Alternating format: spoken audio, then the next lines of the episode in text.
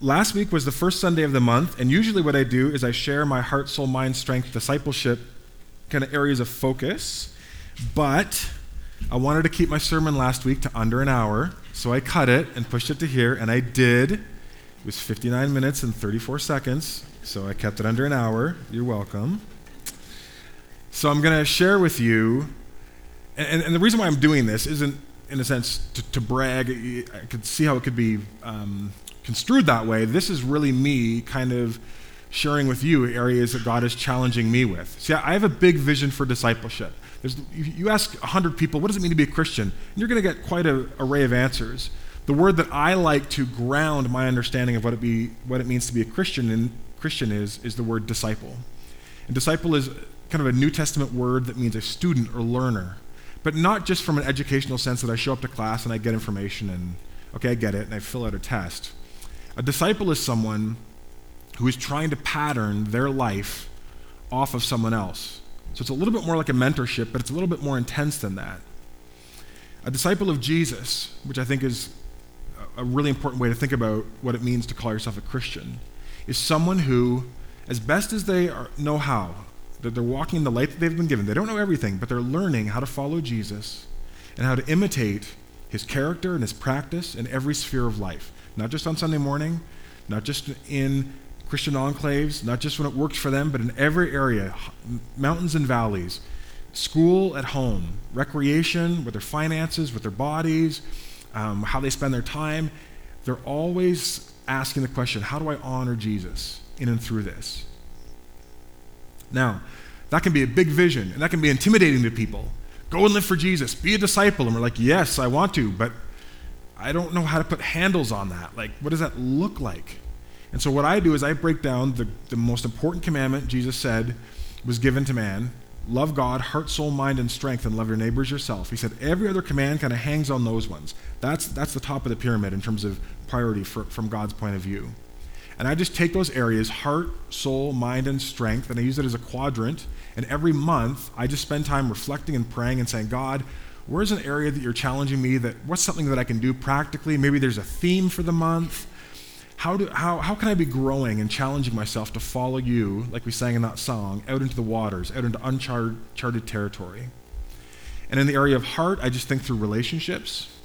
Soul is about my own prayer life and worship life, interiority, maybe unconfessed sin, but in interior life. Mind, theology, learning more about the Bible, about who God is, who God has revealed himself to be, and strength serving. And so this month, this is what my focus is on heart and relationships. I'm reading through and applying the lessons that I'm learning from Andy Crouch's The Tech Wise Family, which is his reflections on 10 practices that he believes uh, anybody can learn from, but it's maybe especially important for families with young children, teenagers in the home, on how to practice uh, on how to use technology in a way that doesn't overwhelm the, the, the family culture and the home culture. In the area of soul, my prayer theme is wisdom and courage. I'm just kind of praying through those lenses in my own life. God, I want you to give me wisdom and courage. I want you to give wisdom and courage in my marriage and my relationship with my kids and my vocation.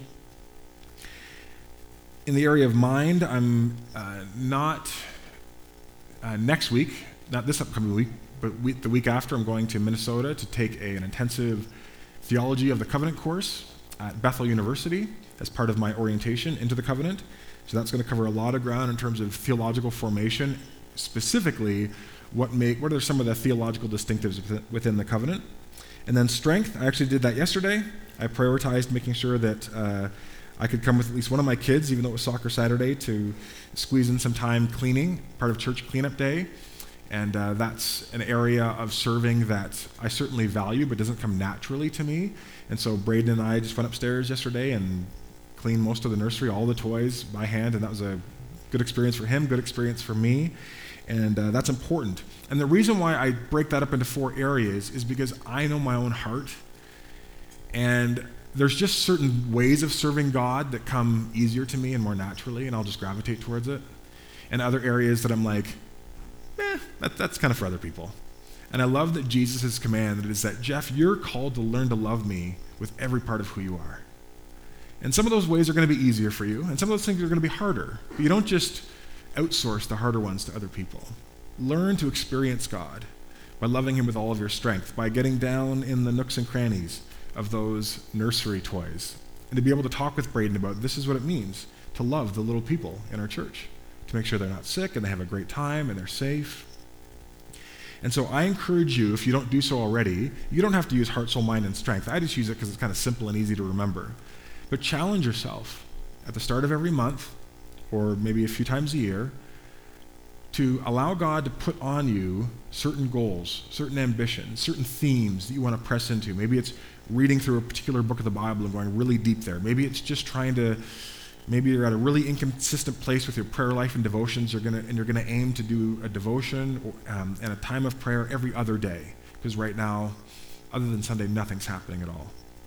But look for a way to grow in your relationships, in your prayer life, in your understanding of God's Word, and, pr- and practically serving other people. Okay, now we are on the cusp of a new series, and it is going to be through the book of Ephesians, as your bulletin points out. But I want to say a few things before we move into the book. We're actually not going to get into the book at all today. I want to set the context for the book, which will make the book, much richer. But before we even set the context, I want to say a few things about what's important to us as a church. This is important to say consistently, and especially as we stop one series, the Gospel of Mark, move into another one, Ephesians. It's a really good time to either remind people who are established here or introduce to people who are new some of our priorities as a church. So, what's our theological vision as a church? Well, my heart is to become a church where we are part of a cultivating a gospel ecosystem in the city of Nelson, where we are introducing people to Jesus and then inviting them to move into their areas of gifting. And instead of having a precise vision of, oh, that's going to look like this, and Jeff has this blueprint five year plan, we're simply being faithful, teaching people to abide in Jesus, nurturing them spiritually. And then we do believe, and in our ministerium, the other uh, pastors in this area, we believe that if that happens, there's going to be all kinds of creative expressions of the gospel that will be far better than if all the pastors in Nelson got together and say, hmm, what's our big 10 year plan? And relied on our own wisdom. So we want to introduce people to Jesus and release them into their gifts so that in all kinds of creative ways, we are seeing people connected to Jesus, being blessed by the church, blessed by other Christians. The values that guide us as a church are the covenant affirmations. We affirm the centrality of the Word of God. We affirm the necessity of a new birth. We affirm a commitment to the whole mission of the church. We affirm the church as a fellowship of believers, it's not a social club. We affirm a conscious dependence on the Holy Spirit. And we affirm the reality of freedom in Christ. People amongst us are going to do things differently. That's totally great. God's going to use our diversity to reach the world for Jesus. And then we have a few emphases that if you stick around long enough, you're going to kind of hear come up again and again. Number one is the word gospel or an emphasis on gospel centered ministry. We want to make sure that everything that we're doing is through the lens of the central proclamation of the Bible, which is that God has come to rescue his people, died as an atoning sacrifice for their sins, and has been raised to new life and ushered in new creation. Given that those parameters and that good news story, how now should we live? That's the lens through which we see each other, our roles in the world, our calling as disciples. And discipleship, being a disciple of Jesus, growing as a disciple of Jesus, is another one of those emphases that we're going to talk about. Uh, I don't want to be part of a church culture where uh, following Jesus is seen as something that is kind of um, disorganized, not really focused, optional. I want us to be growing in passionate followership of Jesus. And, we, and part of what's going to help us to do that is to continually live into Christ's mission. Jesus said, Go and make disciples of all nations, baptizing them in the name of the Father and the Son and the Holy Spirit, and teaching them to obey everything that I have commanded you. And so that's kind of the umbrella call for the church, is to go and to make disciples. Introduce people to Jesus, but not simply just convert them. Oh, now they're saved and now we just move on. We teach them to obey everything that Jesus said. We live into God's priority to bring his blessing and love and grace to bear on a world that increasingly doesn't see much hope. And even though that vision is very big, and we say, Okay, I want to do that, but what does that look like in my life? I'm a young adult single. I'm a junior high student. I'm an empty nester. I'm in the midst of corralling a whole group of children. That big vision, what does it mean to make disciples? I'm not sure how to step into Jesus' mission. This is where I think the covenants acronym BLESS is incredibly helpful because it gives us everybody in this room a template through which they can enter into the mission of God. The covenant uses the acronym BLESS to describe, to describe five practices that are directly tied to fulfilling Jesus' mission to bring his good news to the world and make disciples. B stands for beginning with prayer. We pray for our friends and family, neighbors, coworkers who are far from God. We learn to listen with care. We really understand where they're coming from. We don't make presumptions about people. We show them that we are a space and a trusted, safe space to hear the story of their lives. We eat together. Walls come down when you eat with people, even just over a coffee. And so we do what Jesus did, which is to eat with tax collectors and sinners, not because we're different than, than them, but because that's what we once were outside of Jesus. We were people who were lost and hungry and hurting for hope. We serve with love. We look for ways intentionally. We don't just go through our week and think, how does everything working for me? And we're not self centered. We're looking outwards on our sports teams, in our classrooms, in our family, and saying, How can I serve in big or small ways in love? And then we share our story.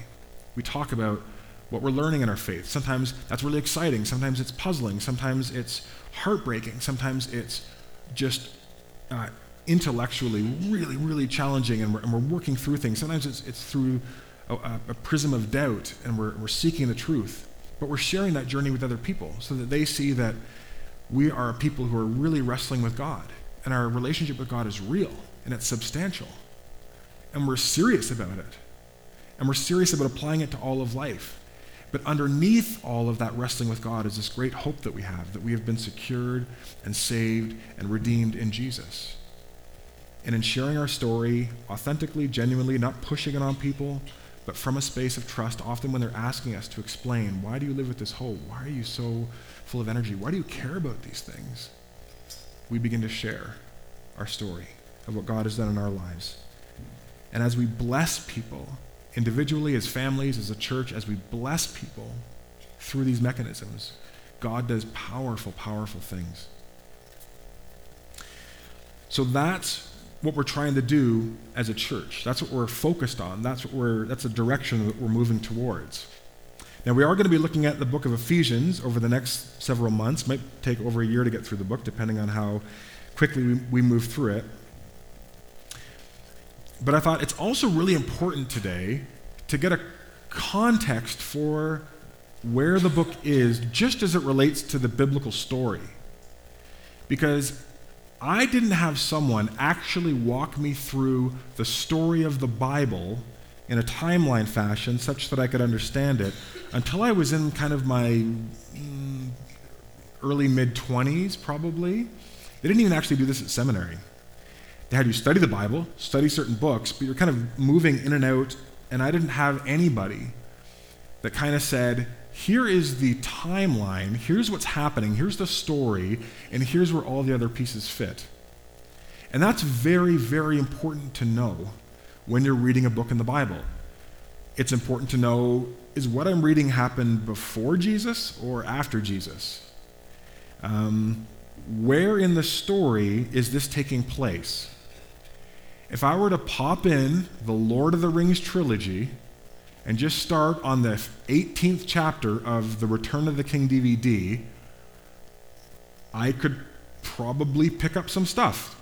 I okay, okay there's uh, these two little hobbit people, and they're going to a place called Mordor, and okay, that's that's a bad place, and I think they're doing something heroic, and all these other things are happening, and there's an army of the dead, okay, and there's these people, but you'd clearly pick up very quickly that there's a backstory.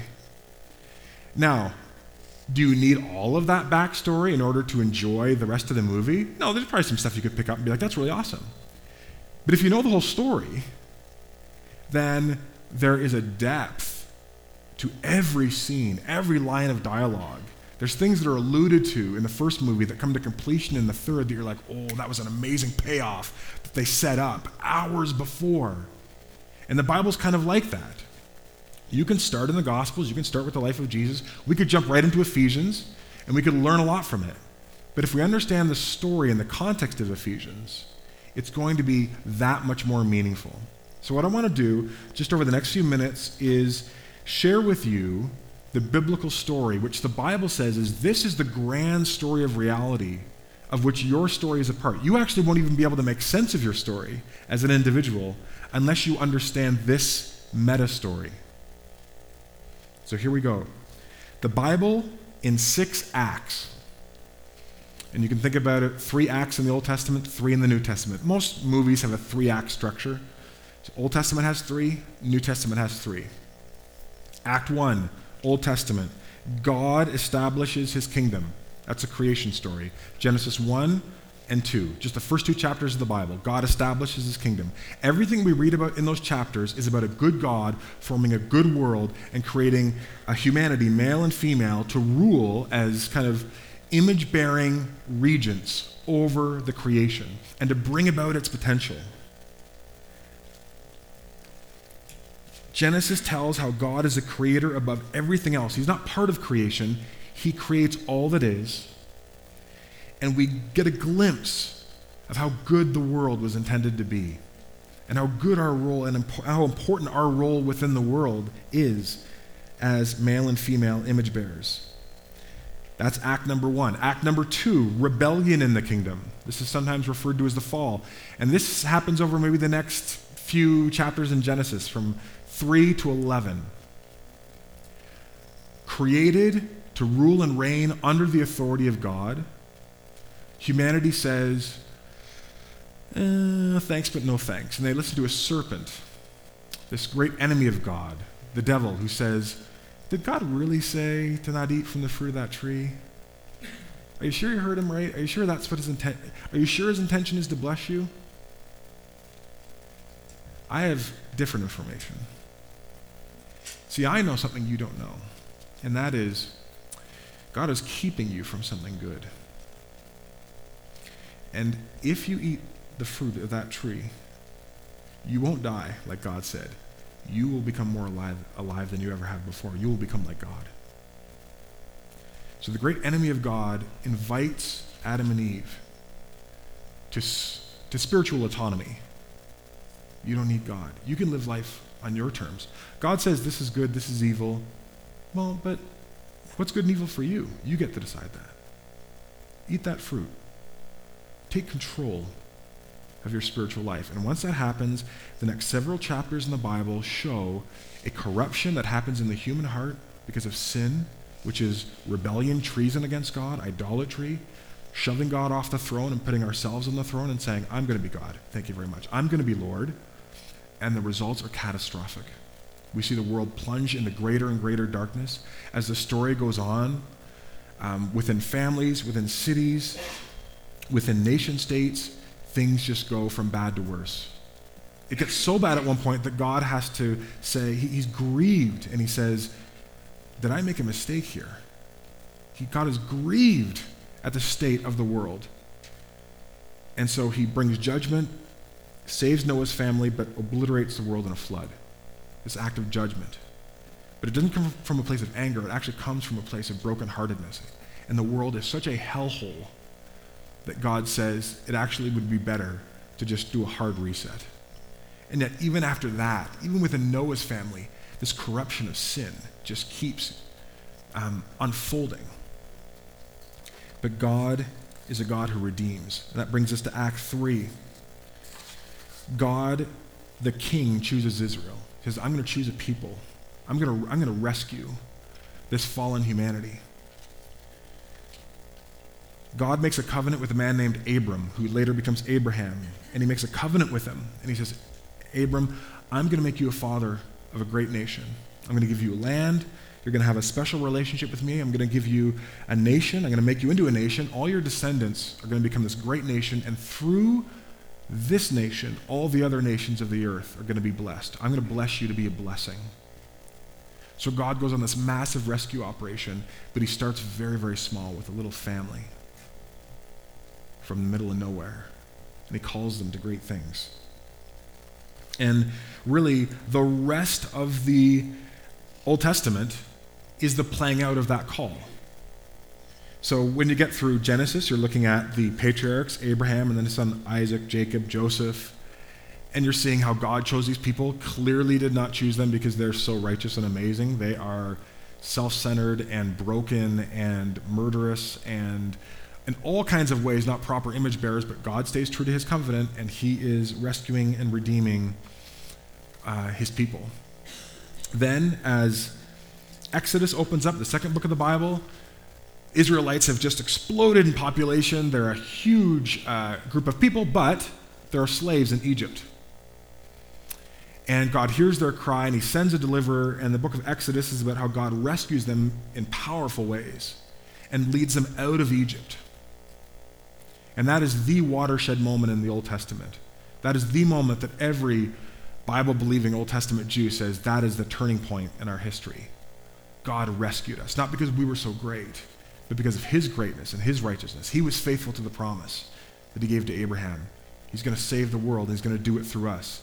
And he took us from this ragtag group of slaves and invited us to be a nation. And we exited Egypt by the Lord's right, righteous right hand. And then God brings them to Mount Sinai out in the wilderness as people, and he gives them his law. Why? Because he wants to make them into a nation. A nation needs laws. And those people didn't say, Are you serious, God? Like laws? Ugh, we want to do whatever we want. I mean, some of them did, but they received the law as a gift. They were like, Wow, what other nation has their laws given to them directly from the finger of God? What a privilege. And these laws showed them how to structure their life so that the other nations would be attracted to them and say, Wow, what do you guys have that we don't? And they could say, We have the true and living God. We aren't making this stuff up from the ground up, it's from heaven down. God gives them a tabernacle where he says, I'm going to dwell with my people. There's lots of rules connected to it, and that's the book of Leviticus. They're still by the mountain, and God says, I'm a holy God. You can't get too close, or I'm going to obliterate you because you're sinful. But we can set up some parameters, some rituals, some sacrifices so that you can get proximally near to me and I can live among you without destroying you. Because I want to have a relationship with you, but your sin and your hard heartedness is getting in the way. And the book of Numbers is about God taking them out and saying, Now we are going to go into the promised land. I'm going to give you your own land. But then God's people are kind of like, eh. a lot of them are like, I don't think, I we're not trusting you, God. And they have some hesitations, and God says, okay, we're going to let you guys wander in the wilderness for 40 years until that generation dies off, and a new generation is actually going to listen to me and trust me. 40 years go by. Deuteronomy is what uh, kind of a second giving of the law that was revealed in, um, in Leviticus comes back again in Deuteronomy. It's kind of like a pep talk before they go into the land. It's basically Moses saying to that next generation, don't be like your parents' generation. Don't do what they did. Actually listen to God. Here are the rules again. We're just going to recap so everyone's on the same page. This is what we need to do in order for God to bless us and give us this land. And then, in quick order, Joshua is about them going into the land and overtaking their, uh, their enemies by the power of God. Then they get established in the land and they set up judges, which are kind of like supreme military political commanders, not like a, just a courtroom judge, but they were kind of like the top of the. They didn't have kings at that time, they had judges in Israel. But it was really bad because they were in the land and they kind of borrowed from pagan cultures around them and they were like yeah we believe in god but we also believe in baal and all the, these kinds of things seem pretty powerful too and this is neat. And they kind of what the bible says they prostituted themselves out to other gods. God wanted a relationship based on fidelity and, and, and god said i'm a jealous god. I want you all to myself and they said eh, yeah us not so much like we want you god but we want other people too and then they move into these cycles of sin over and over and over again. The people cry out to God, they get rescued, things are good for a while. Then they start saying, We actually don't really need God to live. Like, we're, we're pretty good on our own. Then they fall into sin. Then they cry out to God, and God rescues them. That happens kind of like six times over the course of the book of Judges. It's a really good book to study if you find yourself caught in cycles of addiction, idolatry, patterns.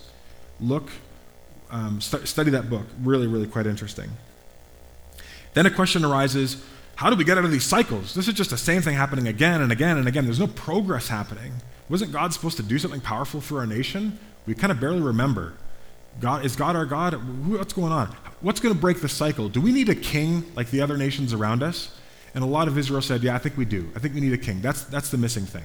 And God says, Well, I'm actually supposed to be your king. And they're like, Yeah, yeah, we get that. But we mean like a real king, like one on a throne, like the other nations have. Because they look at us and they're like, You guys are weird. You don't really have a king. So we would kind of like to bow to the peer pressure and be like, Yeah, we have a king. We have a super awesome human king, just like you guys. God says, Be careful what you wish for, because that's going to bring a lot of heartache into your life. They're like, Eh, okay, we'll, we'll, we'll take that advice, but, you know, we still want the king. So, 1st and 2nd Samuel are the stories of the initial kings of Israel Saul, David, um, and then in, um, yeah, Saul and David. And then First King moves into Solomon's reign, the son of David. And then the civil war that breaks out in Israel.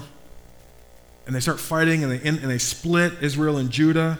Second Kings kind of focuses mostly on the each each uh, sub nation has its own king, and almost all those kings are pretty idolatrous and, and foolish. And you read those stories and you realize, wow, this isn't much different than the book of Judges. Like, they're still wallowing in sin, they're not following God. And, you know, part of what comes up in the biblical story is like, is God going to wash his hands of these people?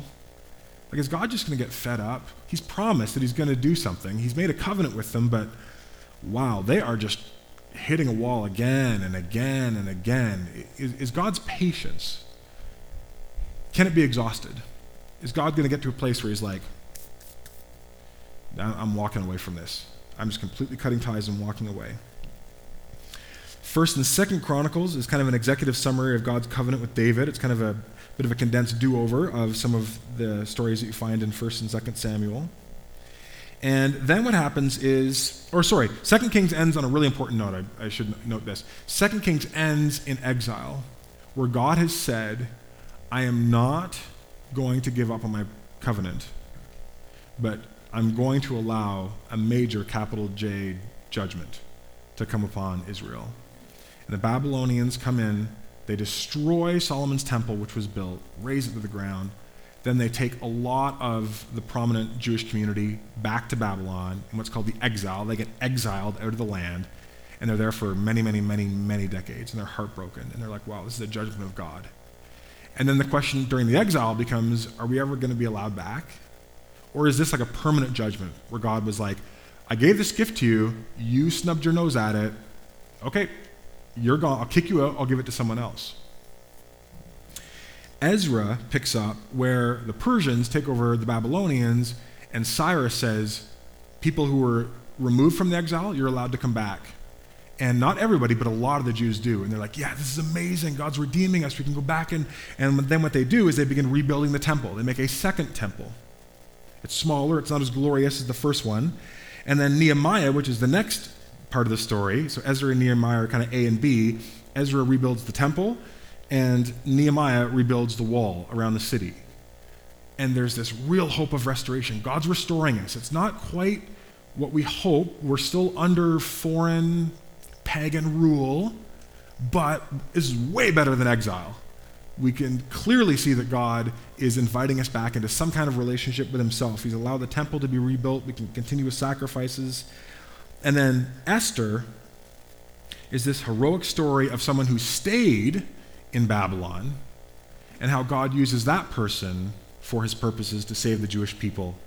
So the kind of the biblical story ends with some rebuilding happening down in uh, Israel, and then some heroics, and God using um, Esther in the, the Persian kingdom. Now, that's the entire Old Testament story. And you'll notice I haven't talked about books like Psalms, Proverbs, I haven't mentioned any of the prophets. And that's because all those other books, if you go to your Bible, let's see here. Here's Ezra. Here's the whole Old Testament. And this is what I just talked through. Less than half. So you can read the first 17 books of the Bible. That's the entire Old Testament story. The other books are the extended edition scenes of the DVD or the Blu ray. Right? These will tell you the basic plot line. These other books are prophets that came along towards the end of the timeline. A lot of the Psalms are written by David, so that happens in, you know, books of Samuel. But they just flesh out the story more. They don't add anything more to the timeline, they just make you understand it better. So if you're intimidated about reading the biblical, reading through the Old Testament, you only have to read through about 40% of it to get the overarching story. So that's where the Old Testament story ends. New Testament story is even shorter. You could theoretically take one of the synoptic gospels, then read the book of Acts, and you'd be done in terms of the timeline. But getting ahead of myself. New Testament, 400 years later. And during that time, the Jews are wondering and trying to piece together okay, we're back in the land, but we're under foreign rule. We want God to be our king. God made this covenant, it doesn't seem to have been fulfilled. When is the kingdom of God going to come? The kingdom of God was a catchphrase that meant when God rules and reigns and saves us out of sin, makes us a blessing, to be a blessing to the nation, God fixes everything. When do we get to live under the rule and reign of God? Because right now we're under the rule and reign of we're under the rule and reign of Babylon, then Persia, then the Greeks, now the Romans. And there were four groups that sprung up during that time. You won't read about them in the Old Testament because they happen in between the intertestamental period, between the Old Testament and the New Testament. They were the Pharisees, Sadducees, Essenes, Zealots. Four groups of Jews who had a different idea of what the solution to that problem was. When's the kingdom of God going to come? How are we going to trigger it? What do we need to do to show God that we're serious about this God? And the Pharisees said we have to get right back to the Bible. Every jot and tittle, we need to obey it faithfully. Then God will come and save us. The, um, the Essenes said, The world is too corrupt. We need to withdraw from this pagan, uh, sin soaked world. We're just going to go out into the wilderness, make our own kind of holy huddle, and wait for God to judge the temple, judge any of our uh, Jewish brothers and sisters who aren't fully pure and clean before God. And then when God does that, then we can move back in. But God, we're going to kind of move out of the way. God's going to spiritually nuke the Rome and unfaithful Israelites, and then we can move back in, and we'll just wait for that to happen. The Sadducees say, you know what? We have kind of worked out an agreement where we benefit a lot from Rome. They allow us to operate as temple priests. We make a lot of money. So we're not really interested in the kingdom of God coming, if what you mean by that is overthrowing Rome, because they provide a pretty handsome paycheck. So the Sadducees are kind of like, let's just not talk too much about kingdom of God. Let's just talk about how what a blessing it is to work with the Romans. Because they, they keep us alive and we have the temple, and yeah, like there's a little bit of idolatry thrown in, and we might have lost our way, but like I've got a pretty good gig. Then the zealot said, The only way the kingdom of God is going to come, the only way is if we kill our enemies. We're going to show God that we really have, He has our allegiance, because we're going to slit the throats of our enemies. And they were people who, uh, in those uh, preceding decades before Jesus arrives on the scene, pushed a lot of that agenda. But Act 4 in the biblical story is the coming of the king. Jesus arrives in the scene, a descendant of David, traced all the way back to Abraham. He's connected to this covenant, this covenant of rescue and redemption. And he's talking about the kingdom of God. And as he talks about the kingdom of God, everybody's ears perk up because they're like, whoa, is this guy the answer to this puzzle that we've been trying to piece together? He's preaching about love for enemies. He's announcing good news that God has come to restore creation. But he's also doing things. He's not just saying that, he's not just telling about the kingdom, he's show and telling the kingdom by doing some miracles, by healing people, by bringing sight to the blind that lines up with some of these prophecies in the Old Testament. And maybe most controversially, he's declaring people to be forgiven of their sins, which is something that you could only be assured of if you went to the temple, because the temple had the sacrifices through which you could be atoned, your sin could be atoned for. But Jesus is just doing it. He's just declaring that your sins have been forgiven. Which raises the question, which the first century Jewish leaders asked wait, who can forgive sins but God alone? No, uh, prophets don't get to forgive sins. Only God can do that. And Jesus is like, yeah. He's leading people to the conclusion that he is this Messiah. He is an anointed one, but different in kind than David, a greater king. And as his ministry unfolds, what becomes clear to us, the reader, is that he is the world's true king, the second person of the Trinitarian God, Father, Son, and Holy Spirit, come to earth, incarnating, God himself coming in human form to rescue and redeem, and to be the king that Israel needs so that he can become the king that the world needs.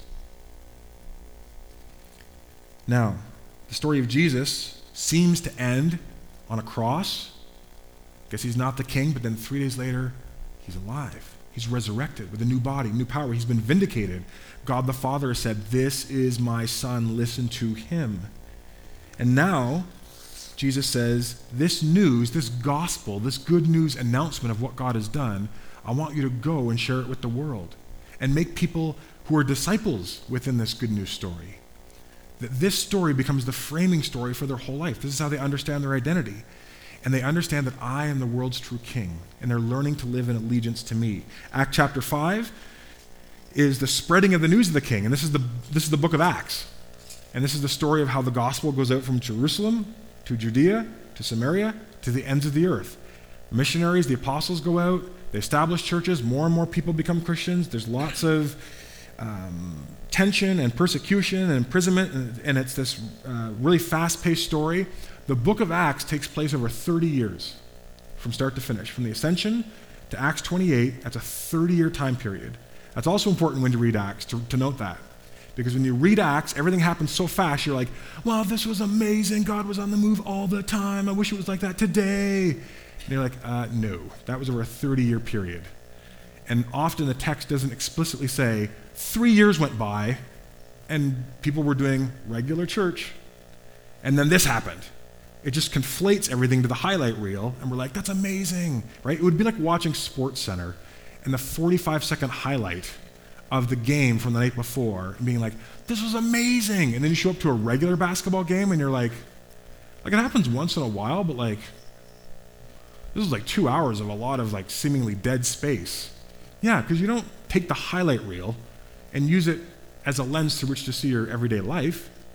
But we can do that with Acts, but we shouldn't because it's a long period of time where the gospel spreads over three decades, and we get to be a part of that story. And then Acts 6, the return of the king.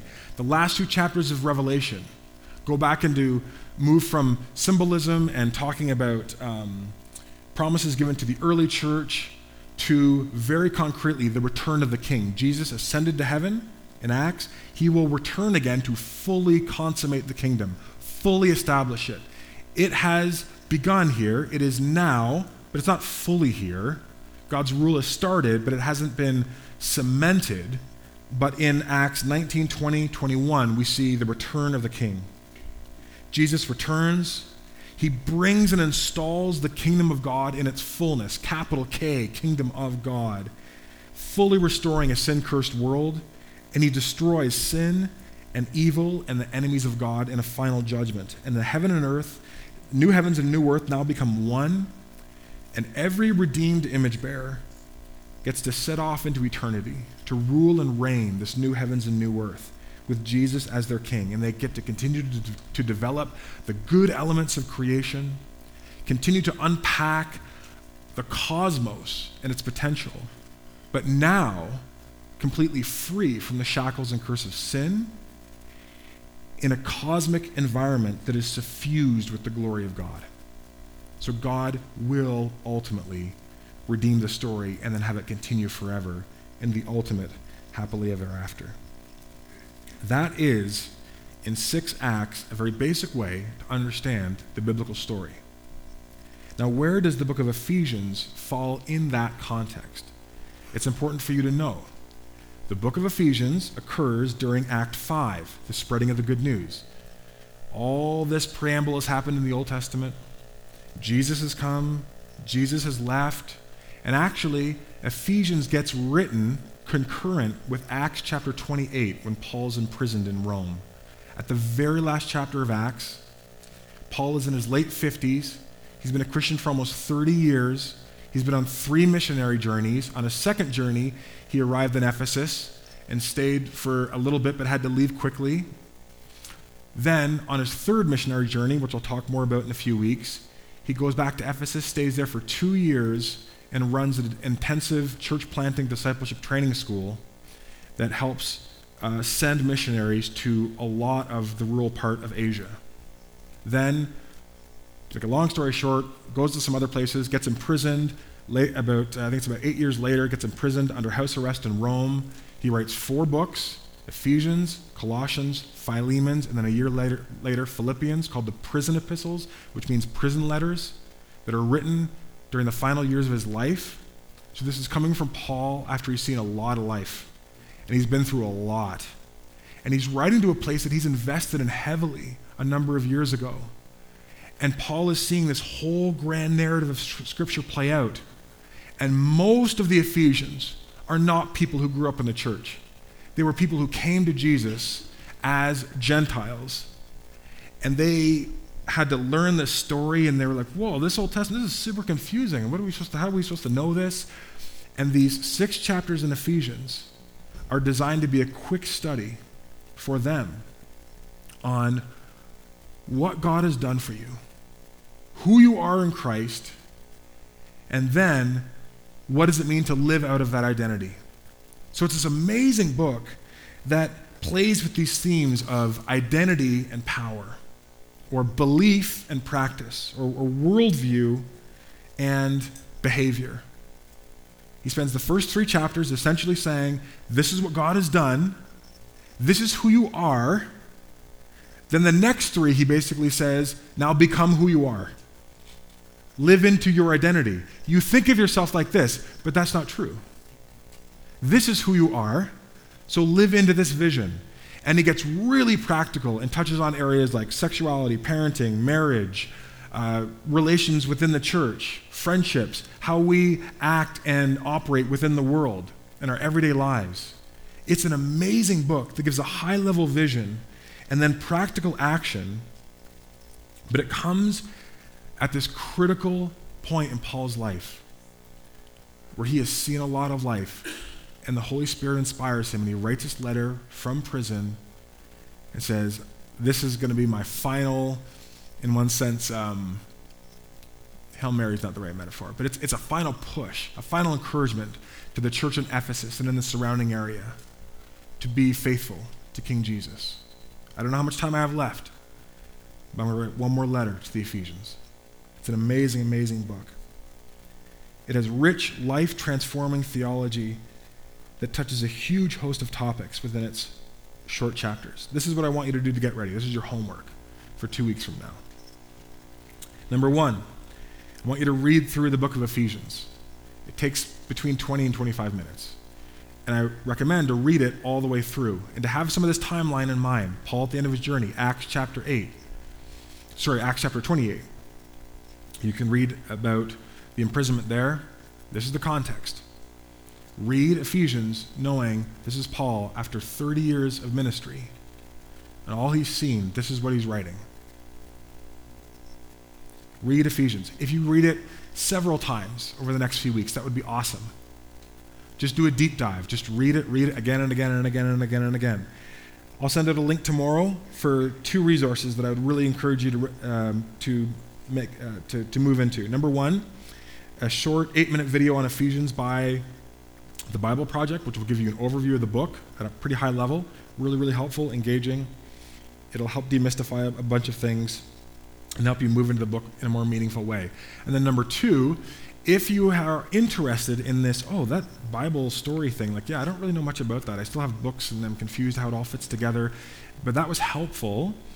Uh, we have access to a course called Clarifying the Bible, which from start to finish takes about an hour and 35 minutes, not very long, but a really, really excellent teacher named uh, Mitch uh, Mayer, I think, um, has created a course called Clarifying the Bible, which provides an overview of the Bible, then an overview of the Old Testament, overview of the New Testament, a little bit more in depth than here.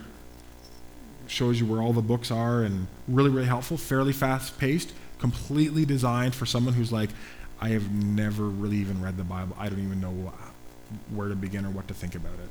It's not a seminary level course, it's for the average person who is either new to faith or investigating faith or has been in the church a long time. But if you ask them, can you just start in Genesis and just kind of just explain the biblical story. I'll tell you when to stop. you're like, uh, no, I have no idea how to do that. um, watch watch those series of videos. They're broken up so that most videos are like 15 to 20 minutes long, so you can watch one or two a day. But that those are awesome resources, and those will come out to you tomorrow via email.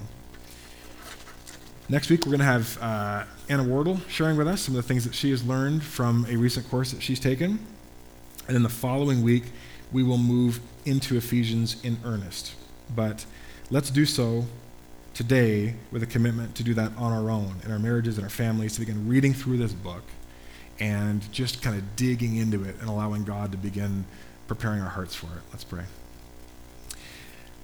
God, this story that we're a part of is an amazing story. And as we move into Ephesians, Ephesians can only be understood within this grand story. And I pray that as we move into this book, that um, we would find our place in the story. That maybe f- for many people here who are wrestling with issues of identity, issues of purpose, needing clarity on certain things as it relates to their faith, maybe just wrestling through all kinds of religious and spiritual questions, aren't really sure where they stand, that through this book they would gain clarity on who you are, the promise that is available in you alone, and God, that this grand story of Scripture would capture our hearts, and that we would see it as the unfolding story of the world's true King, and we would yield our lives more and more to that King. Thank you for this opportunity to study your word and to be a part of a church that values that, and we just pray and ask for your blessing as we move into this book in Jesus' name. Amen.